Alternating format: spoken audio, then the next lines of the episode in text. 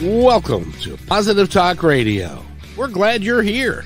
I'm Kevin McDonald, your host for this grand adventure, and I thank you for joining us. You see, our mission is to create a positive personal connection to all things with courage and love. We invite terrific guests, interesting topics, and great conversation, all in a fun, entertaining way. And we always manage to learn something too. So I hope you will stay right where you are for this episode of Positive Talk Radio.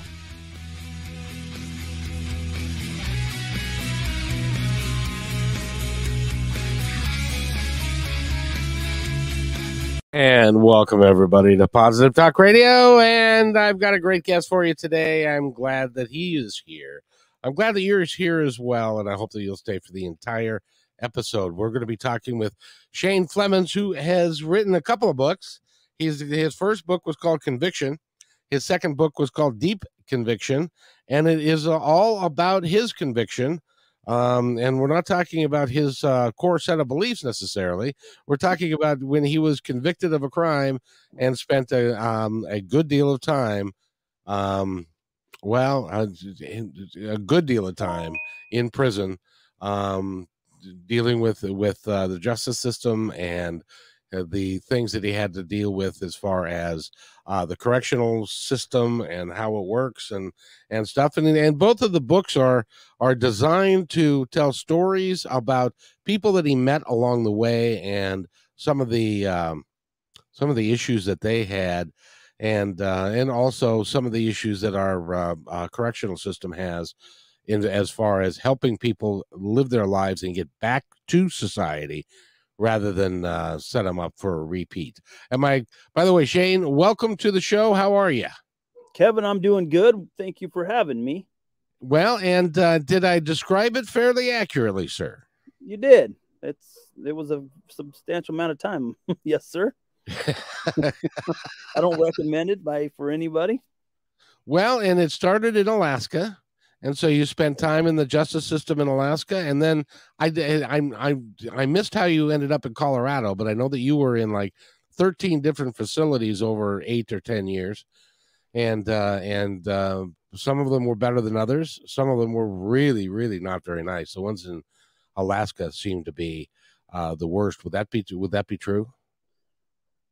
You know, some of the prisons are really bad. Um, you got to realize that they're they're part of US, but they don't hold the same standards as US.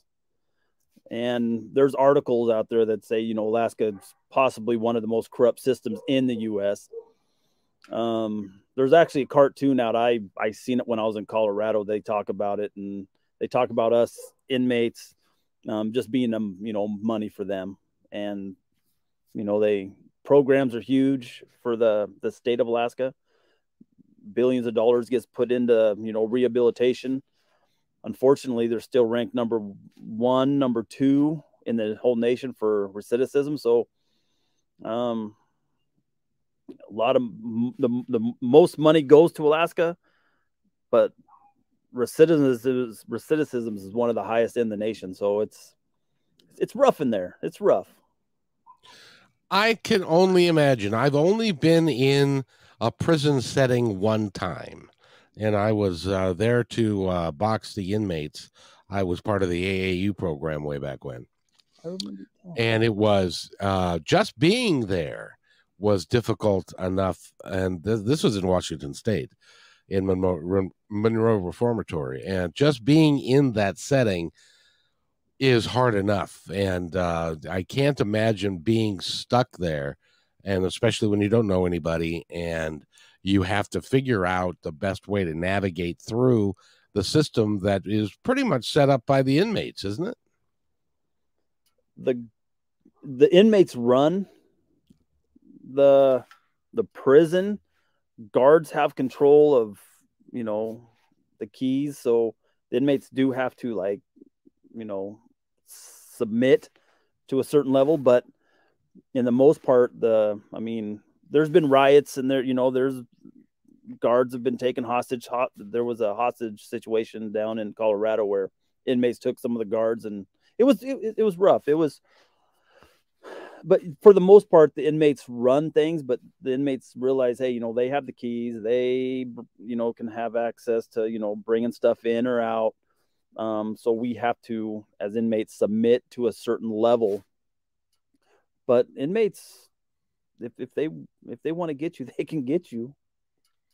It's scary. Well, you know what was interesting in reading your book, and I haven't gotten too far into the second one, but in the first book, one of the points that you make is that there are people that are in prison for life, some of them without the possibility of parole. And so consequently, they don't, the consequences of their actions don't really matter much to them because they aren't going anywhere anyway. So they feel like that that this is where they are and they're home and they, they can operate it however they want to, which uh, is included in um, stabbings and and beatings and that sort of thing. Um, is is that is that I know that was your experience. How how difficult was that to deal with? With that said, when I first got to Seward, I I was in pretrial, and it, Alaska has a pretrial. It's called Cook Inlet, and then there's another one as well. But it's a facility where you are held until you are sentenced, and then they send you to the numerous prisons across the state. Well, when I was in there, I met a guy that was in there for he was going to court and he was uh, you know he allegedly raped a woman and murdered her and through my my transfers which i got transferred over 20 times um, which cost the taxpayers lots of money but i'm just you know i'm just a little person going through it and i, I learned a lot though but i met a guy that when i hit seward like you said, they have nothing to lose. I'd been on the yard for less than five minutes. I just walk out of the doors and I met him in Cook Inlet or pre-trial, one of the facilities over there in Anchorage. And he goes, Yeah, they gave me 350 years. And I'm like, Holy moly. I mean, I was like 300 years. And he goes, Watch this. And I don't realize he's later on going to be running a gang I I don't know this. I mean, I'm so new. I don't know anybody. And we start walking. That that's when I first, you know, got the um, guns drawn on us. And anyways, this guy beats this older guy almost to death. I mean, I don't realize how no one's stopping it. I I mean, I'm walking, I'm watching this, and I'm like, ow, you know, because I mean, that's the first thing he said. He goes, watch this. After he told me he's got 300 some years. So I was like, good golly and there was blood everywhere. The you could hear the older man snoring. I bet you the guy was older 60s, and the, the other guy. Actually, I wrote about him in my book. Um, I I wrote about that part in my book. I don't remember which one, but I did. Anyways, he had these gloves on, and I don't know nothing about that. Anyways, he walks past us after he was done, but the guy's just laying there, bloody in the in the gravel, and I don't realize the inmates know where all the the the cameras are in the facility they know where the blind spots are i didn't know that at the time i had no idea so i'm walking through i'm I, he walks past me this guy's like right next to me he just beat this guy he's taking off his gloves i don't realize that you know i mean i all i know is there's a guy that's hurt real bad and he's bleeding and he's snoring and he goes in and we walk past him and the guy that was you know 300 some years he goes don't look so I kept going, and the guy's just laying there bleeding. And I was like, I mean, I, I, thought to myself, I'm in the devil's lair. I mean, I'm like, oh my gosh. Um, a couple minutes later, all you hear is sirens now. The the guards finally realize that there's a gentleman laying there and he's hurt severely. Guns are drawn now. The towers are pointing guns at us. Get the get the guards are coming out from everywhere. Well, I don't realize that the cameras were, you know, that there was a blind spot there. I didn't know that. Inmates knew that. Do the guards know the inmates know? I don't know if they do. I mean, it's it's just one of those things. Why? Um. Anyways, the guy was hurt. We get locked down. We're locked down for days. Um. That there's movement. There's there's a 10 minute movement every hour, and you got 10 minutes to get from point A to point B. The doors are locked, and there's nothing you can do. You can't just go push a button and say, "Hey, I want to get back in." It's not like that. You got 10 minutes. It's for security. And in those 10 minutes, he beat the guy, got back to his cell, got back to his room. So nobody knows who did it. The whole prison gets shut down for two days and they're going through every cell taking off our clothes looking at our fingers our knuckles our bodies for marks. Well they didn't realize he had gloves on that he took off. So they they never found out who did it and that guy went to the hospital and he was there for quite a while. That was my first first day on the yard with a guy with 300 some years and he had nothing to lose. That had to be and horrific experience. And we're not going to here we're not going to get into how you ended up there. If you want to do that, there's plenty of information that you can find about that. Uh, but that's really not the point of what our discussion is going to be about. Because what our discussion is going to be about is the fact that that from that lowest point and you self-describe yourself as the black sheep of your family and before you went to Alaska to uh, be in a fishing boat, you had troubles and stuff, and and but there was a point in time when you decided to make a positive change on purpose. Um, can you describe that for us? Well, I'd fished for years in Alaska. I love Alaska. It's it's probably one of the beautiful states I've been to. Um, the the outside's beautiful.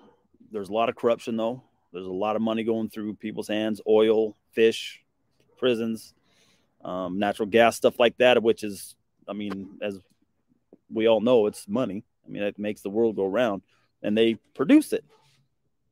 So there's a lot of money and a lot of corruption. And so I fished. I mean, I love to go fishing. One year I was 20 years old, I believe, and I went up with a guy. I, his name, I, I called him Peru. He's in my book and he was he was from Peru, and he was a great guy, and so I I went fishing. I I love fishing, and I fished for years and years and years, and then that happened. But um, I didn't mean to tangent off on your question. I'm just trying. oh, you're to, right. Um, or what, so, what, at what moment did you did, the think now somewhere in the 10 years that you spent in prison you you made a conscious decision to make a change. Um you wanted to change so, your life because what wasn't it wasn't working what you were doing. So i'll be honest with you. I was in wenatchee washington. I was at the bar. I was drinking and i was making out with two girls. That's not right i don't think. But i'm single but it is what it is and I was leaving with them. I was outside. They went to get the car, and I I'd already been tired of what I was doing. I was super super tired of it, and it I mean it was the weirdest thing. I looked up. Why I don't know. I still don't know to this day. I looked up and I said, "Help me." That's all I said. And there was a girl that actually heard me, and she was walking past, and she goes, "Shane, you're better than this." And it's still, it's home anyways, one thing led to another. That night, the police kind of beat me up. Um, did they do wrong? Yeah. Uh, and in their report, it specifically said all I was trying to do was shake their hand. So when they got me to the jail, it was, uh, I told the officer, I was like, I said, dude, I didn't do anything to you. I said, all I wanted to do was shake, shake your hand. And anyways, he grabbed me. I was still in handcuffs. He grabs me, he slams me against the wall, hits my face. And the guard there at the jail told him, he goes, You're not going to take him in here until you take him to the hospital. Anyways, he wrote a report on it, and which was super nice of him. I was thankful, you know, he's seen everything. And they threw me in jail afterwards, anyways. And the next day they let me out, and the, that guard was there. And he goes, Shane, you all right? I said, Yeah, man. I said, I'm all right. He goes, I wrote a report on that officer. I said, I thank you very much. He goes, He had no right doing that. I go, Well, I go, it is what it is. And that was like probably five minutes after I asked the guy upstairs. He, I was like, help me. So, anyways, I went on with my day. I got out. We've, I, I got the police report. It showed that I go, the officer said, he goes, I made him get out of the car. He came around. All he wanted to do was shake my hand. It's in the report. And I was like, well, then why did you do that? He, nothing ever said. They dropped all the charges and everything, but it was just one of those things. And then I get to Alaska and I started drinking. Anyways, before all this happened, I I I got a fifth of vodka and I poured a cup in the it was not in the morning, it was probably in the afternoon, but it tastes like poison. I dumped the fifth out. I've never drank again since. And then we started fishing and then all that stuff happened, but I was I was sober. I'd, I'd actually quit. But I went through treatments and classes and all that, but I took a lot more when I when I got when I got locked up. Well, and and uh, through the course of time, when you got when you got locked up, well, first of all, let me ask you because uh, we kind of just skated over it. You got transferred twenty times. Why? Well, the first first little bit was necessary because it was transferring from. So when I got arrested, I was in Kodiak, Alaska, and they just have a little tiny jail. Well, I didn't know that everybody on the island knew who I was at the time because it was over every scanner. You know, in Kodiak, there's a lot of fishermen, a lot of families that live there, and their their husbands and wives go fishing, and it's very dangerous. I mean, it's a lot of people die every year, lots and lots and lots. Storms. It's not like here you see clouds come over the mountains, and you know you got you know got a little time. Alaska, you could be in zero degree weather, you know, like super nice and all of a sudden boom you got 40 50 mile an hour winds and you're hitting 20 30 foot swells just a matter of minutes. So it's super scary and you got to have these scanners well every home has them so once you get on the scanner every family's listening. So when they called out for the coast guard every family was listening and they get on the phones and says who's who you know they all start communicating so i was already guilty before i got to town. I didn't know that. I hit the dock and I'd already seen people lined up on the dock looking, trying to find out who I was, which was fine. I mean, it is what it is. It didn't happen the way they said it did, but you know, it's it's a you know, I took it with a grain of salt. I'm coming in. Um, one of the victims, he was laying there. The Coast Guard comes in the middle of the ocean, and the helicopter comes and lows down the the cage on the boat, and I'm holding the cage and I'm holding the line. I'm trying to help. I mean, I, I, I definitely was, you know, I was trying to help him. The Coast Guard and I were, you know, he was asking me questions and I, on, you know, honored, you know, I, I answered honestly and we were working things to try to help, you know, him get up to where he, you know, so he could get help. So I'm holding the line he's holding the cage and we're both because it's, it's you know we're hitting a little bit of swells and it's rocking and so we're, we're we're holding it so the cage doesn't swing. So my hands got tore up pretty bad but anyways i help him get on the boat or get him off the boat and um, coast guard leaves shakes my hand he goes thanks. I said you're i go you're welcome. And they take off and they fix him. And i'm going i'm coming back into town and one of the other guys he was on the you know on the bow and actually he was on the stern. And I, I walk over and put my arm around and he goes, please don't say anything. I said, I'm not. He goes, Vito will lose the boat because they were on drugs. I mean, they were, they were using drugs. The toxicology report proved that he had three different types of drugs in his system and they weren't doing things they were supposed to. But fishing, that's what happens out there. There's, you know, to stay up for 24, 48, hours plus. A lot of guys think that they need drugs. Do you? No. But you have to be, you know, you have to be strong minded to be able to get through those days because it's hard. And it's hard work. But, anyways, I put my arm around him and that's what he said. He goes, Don't say anything. I said, I won't. I said, You guys need to. So, anyways, when I got back to the, the, the jail, back to your question, it's a little tiny jail and they stick me into the room. Well, now I know everybody knows who I am because they stick me in this little tiny room where I could reach both hands out and my bed's almost touching the bar and my toilet's right there. So I'm in a room, I don't know, less than six feet by probably seven feet, maybe six by, I mean, it was little, maybe, yeah, it was, it was, it was probably six by seven. It was tiny. And I got a camera on me.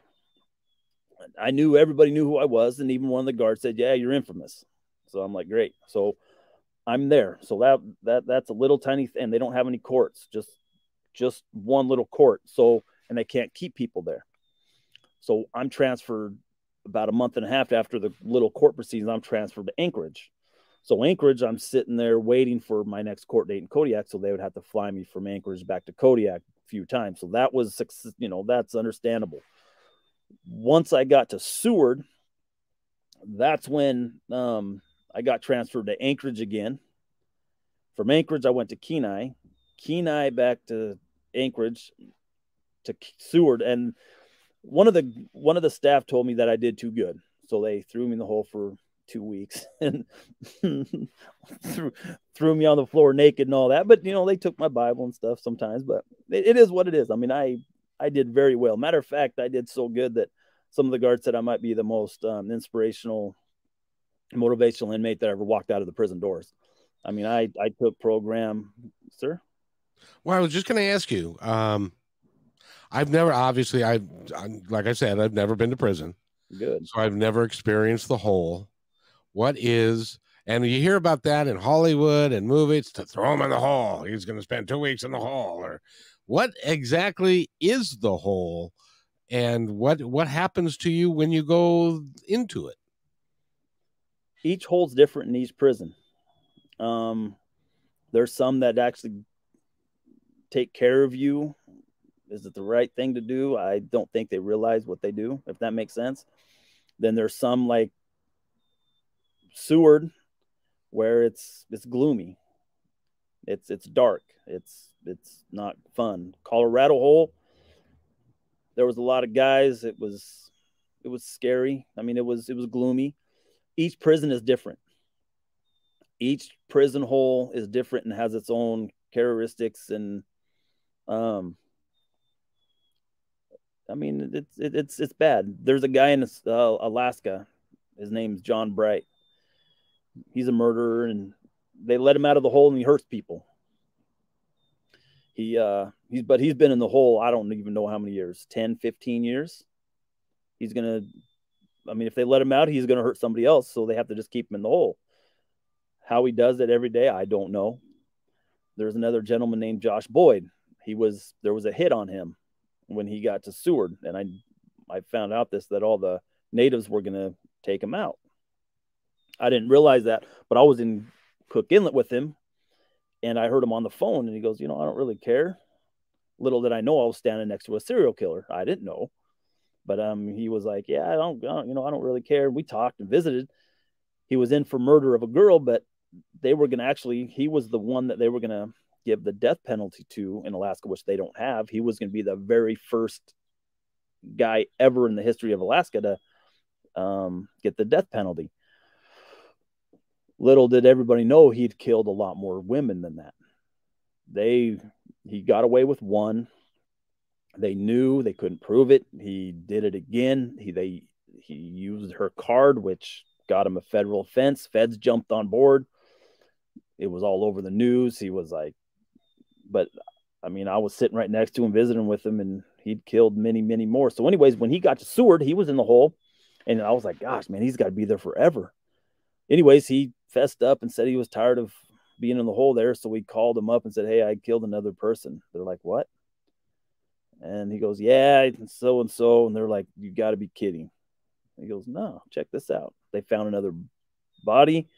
Now he's over here in the states, and he's one of the most troubled inmates they've got. I mean, he's just in trouble all the time. He's a big boy too. I mean, he's he's he's pretty pretty big boy.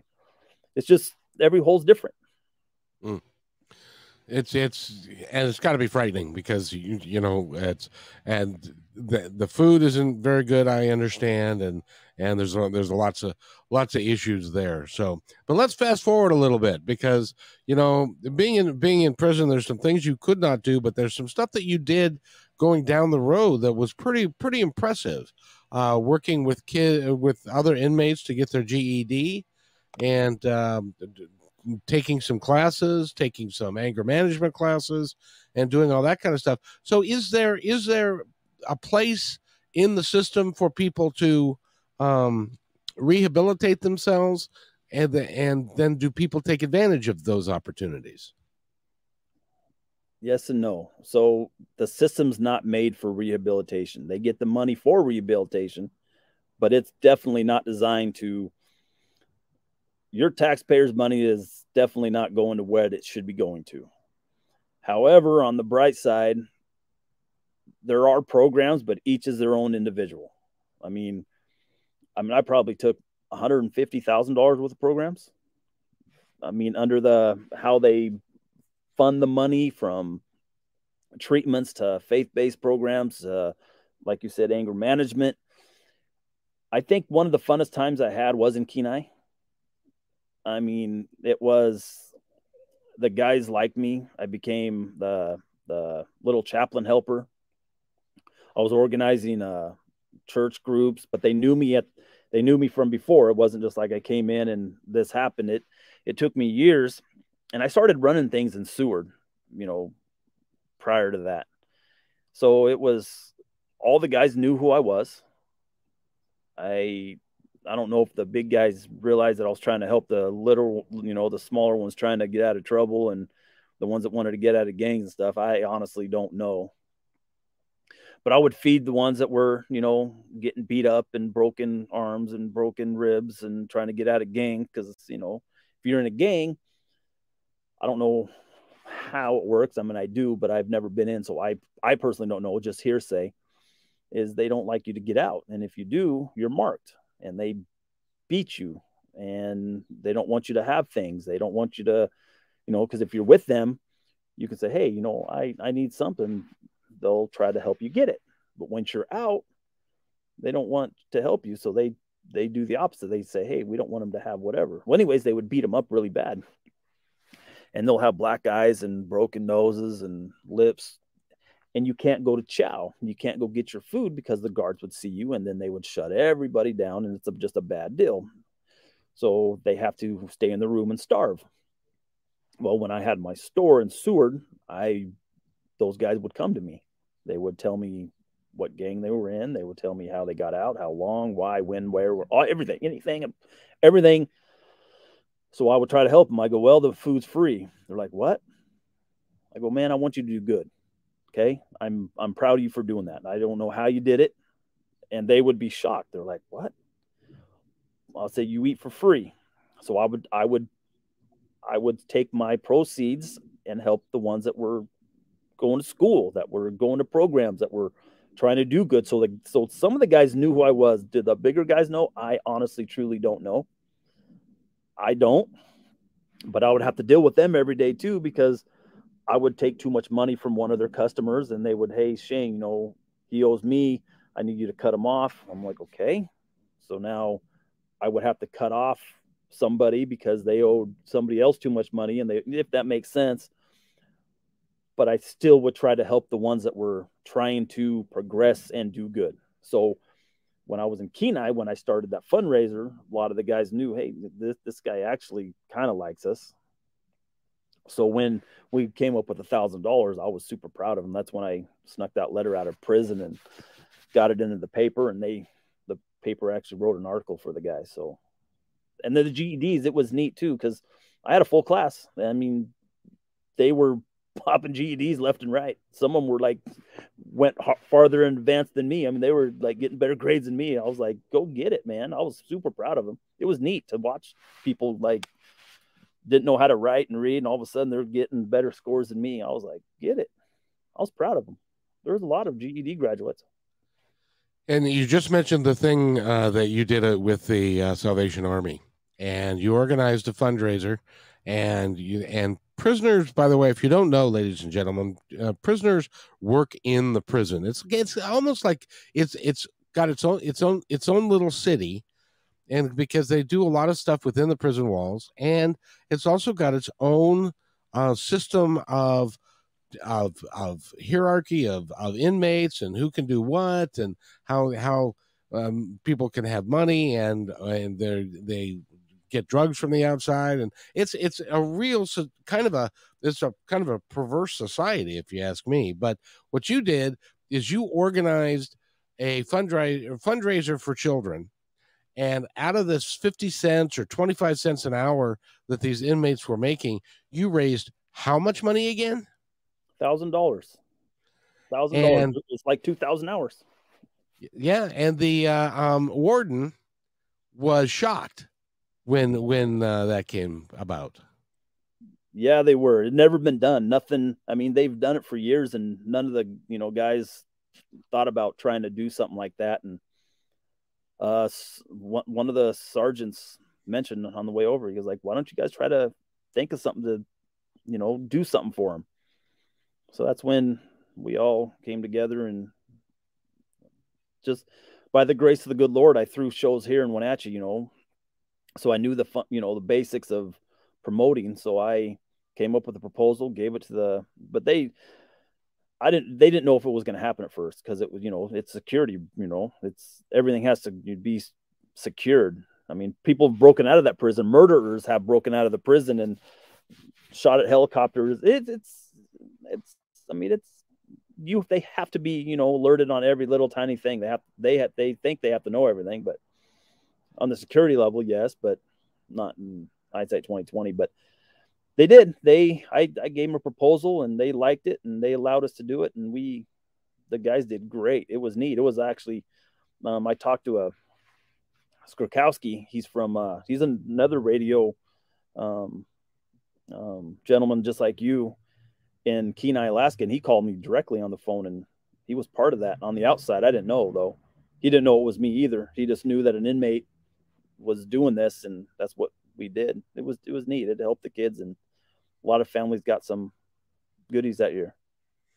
Which is awesome, and I'm glad that you did that for for the kids and for the community, and even for the inmates. It made them feel a little bit better and uh, that they were contributing to society and doing something right.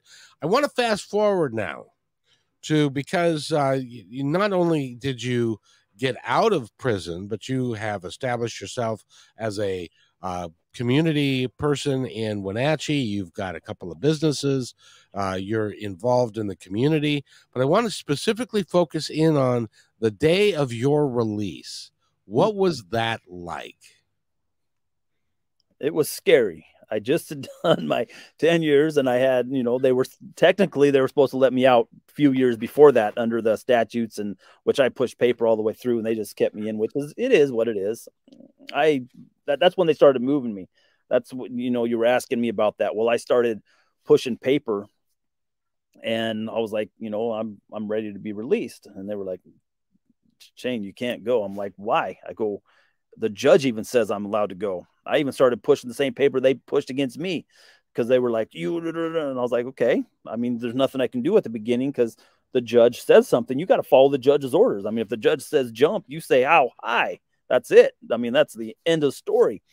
So I I asked him. I said, "How high do I need to jump?" And he told me specifically in that courtroom, if you listen to what I tell you, you're going to be a very, you know, productive member of society. So I said, How, you know, I asked him, How high do I need to jump? So I had everything done. So when I went up to parole and everything, I had all my ducks in a row. I did everything plus some. So they technically didn't. So then they moved me out of that prison. And then I kept pushing paper, pushing paper, but I'll do it little bits at a little bit. I'll do it at a CO, get his information and this CO, and then I'd go to a sergeant, then I'd go to a CO, and I'd get every, and then I'd push right to the main top because I mean they're supposed to follow the rules just like us, and they didn't like that, so they'd move me out of the prison. It was one of those you did too good type things. I'm like, just let me go to ankle monitoring. But so finally, I'm my day to be released. I'm in the I'm in the hole. They threw me in the hole, and they they wouldn't let me use the phone. I'm like, I'm like, all right. so anyways, they would come in. I was supposed to be out early in the morning, and some of the guards come in and go, "You're not going to get released." And I'm like, whatever. I go, you got to let me go. And another, you know, hour passes and they come in and they're like, we're not going to let you go. Like, Will you please open the door? I said, I want to go home. I go, I've done my time. I did good. I go, I didn't even get a write up. And your prison system is like slim to none if you could ever get. I said, I was one of a few that ever didn't get a write up, which is you can get a write up for like having an extra pair of socks. It was that bad. I mean, by the grace, I didn't get a write up, but I, uh, so I, they finally opened the door. I have $500 to my name.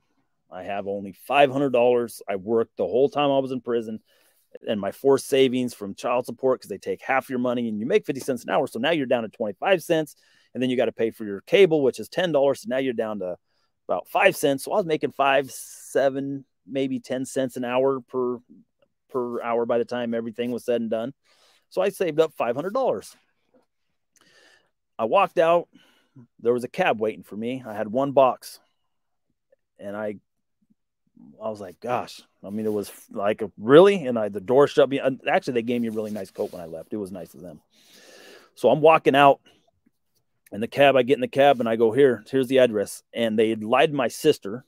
Rehabilitation. Now I, I should have gone home to Washington because my mom, my brothers, my sisters, everything they teach you in these programs is you got to go home and be with your family. You got to love your family. It's not about your friends. It's not about your girlfriend. It's about your loved ones that support support you, which everything they teach you is I'm going home and I'm not there's nothing anywhere that says I'm not supposed to. Well, they lied to my sister and said, "Well, it's a good idea if he stays here because of this and this." So she's like, "Fine." So they made me stay in Alaska.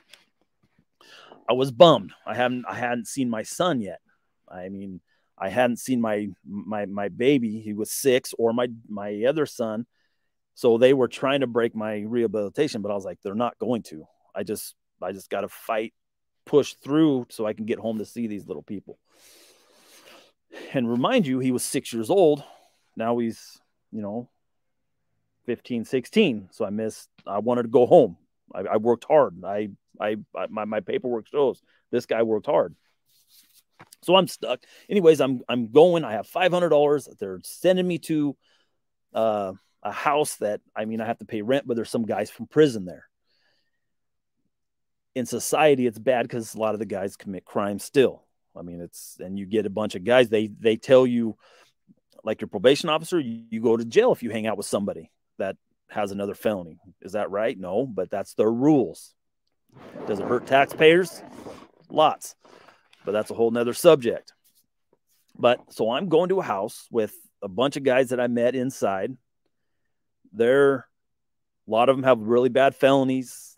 A lot of them have done really bad stuff. And I'm going to a house with all these guys. So now there's a bunch of felons hanging out and they're supposed to work and do things they're, you know, you're supposed to do. I have $500. I get to the house. I get shown where my bedroom is. And I'm ecstatic. I'm like, but I don't, I don't have a phone. I don't have a light. I don't have anything. So I'm like, what am I going to do? I get a cab, I get downtown.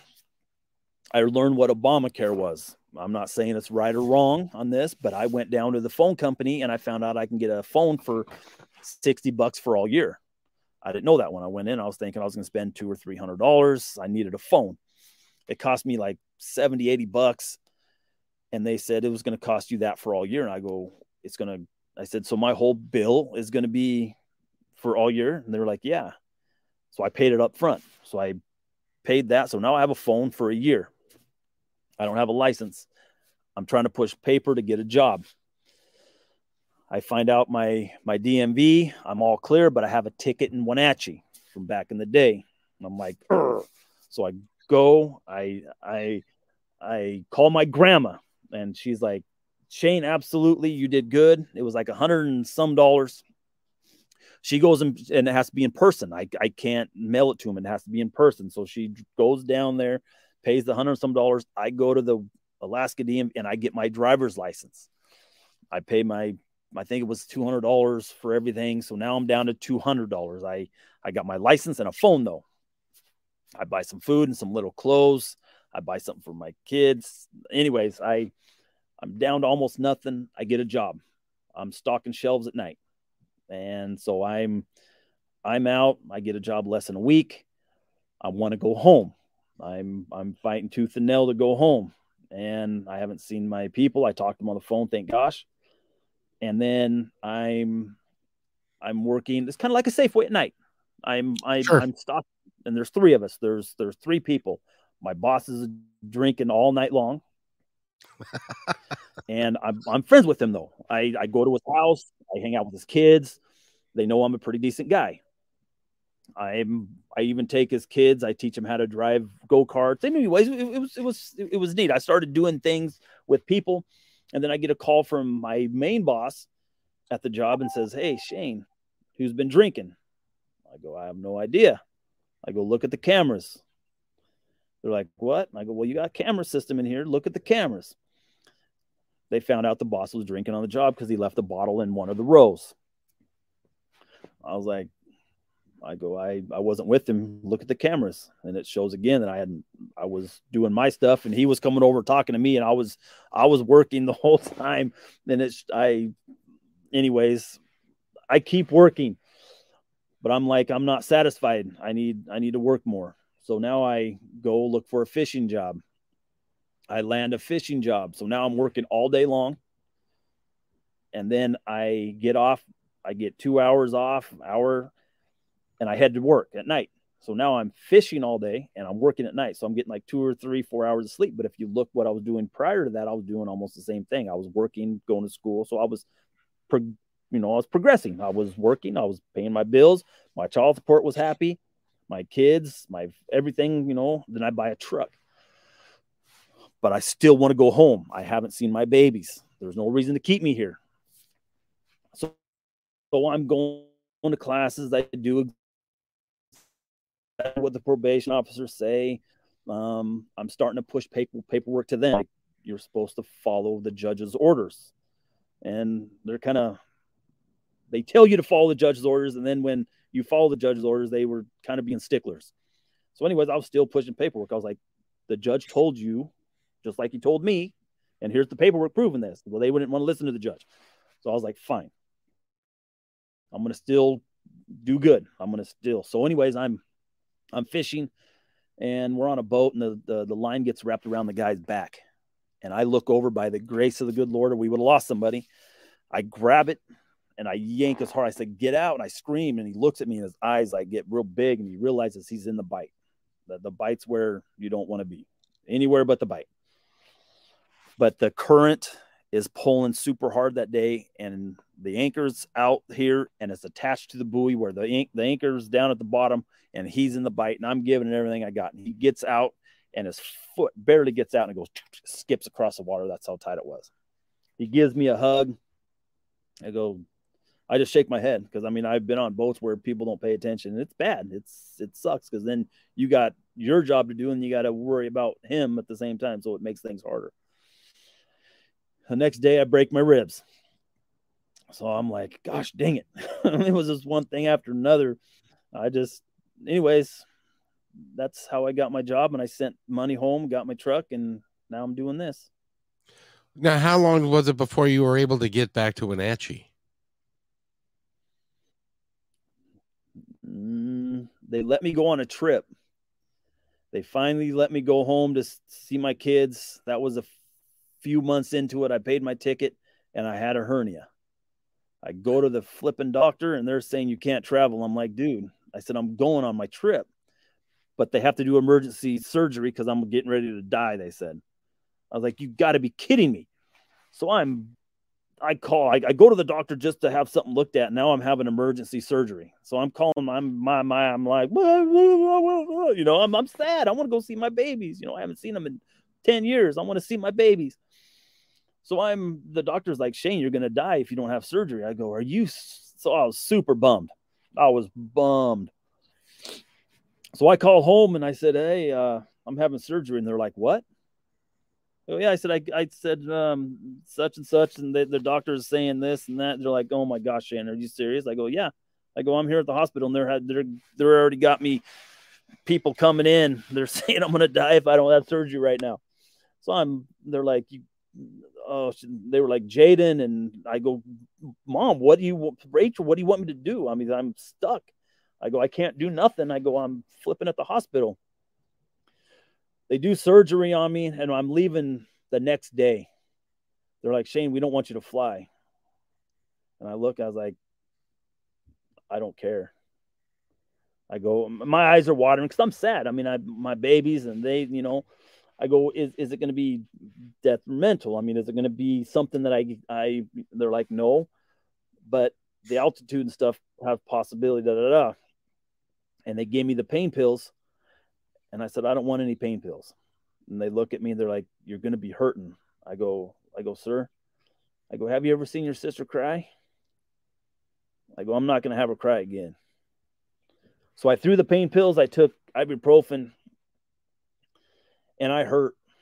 Anyways, I got on that plane and I took off. Yeah, it hurt.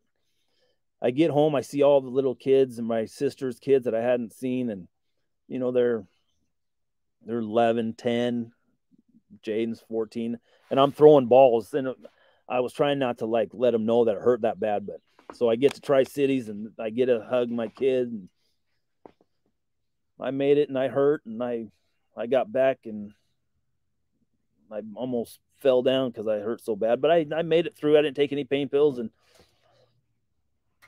that's how that story went. Now, were you able to stay in in Wenatchee? No, they made me come back to Alaska, and I had to stay there for another five or six months. I think it took, if I remember right, I was allowed. I, I was out in February, February 2015, and I think they let me come back. I think I had to stay there a year, if I'm not mistaken. It was real close to that. It might have been around Christmas time. I think they had to keep me there ten months or so. So now you're back in Wenatchee you have a couple of businesses. One is a landscaping uh, construction business called, uh, and it's called what again? ABE Landscaping and Maintenance. ABC ABE Landscape and Maintenance, and you you actually uh, did some work for me, which is how we met, and uh, and you did a fine job, and I want to thank you for that. And uh, but go get the book. Sure. The Shane's written two books. One is uh, Conviction, and the other one is Deep Conviction and uh, you can go to Amazon. You can go to his website, which is oddly enough, shaneflemings.com.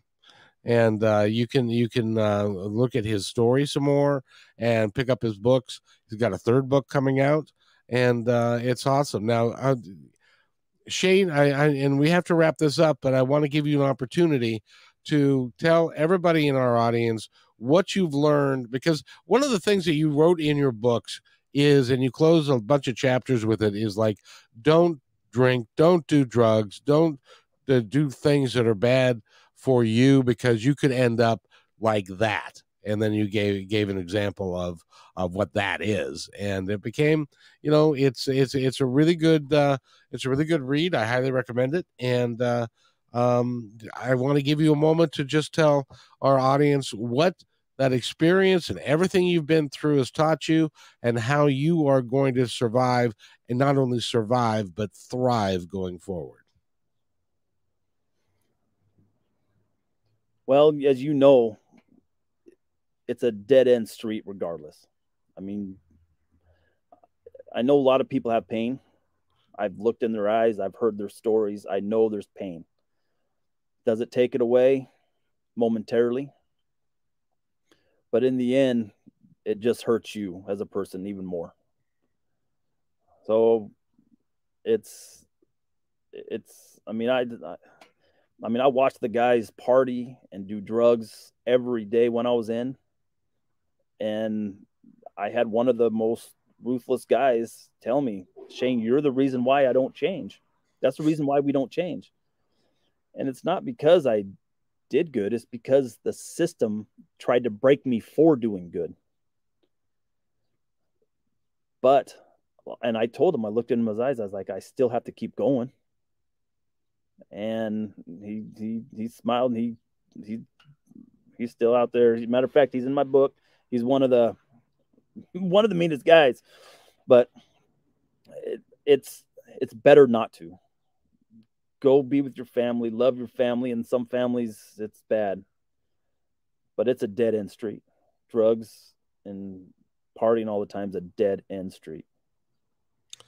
Well, and as you found out, you can get into some real big trouble if you are if if especially if you're if um, you're drinking and and drugging and and bad things happen.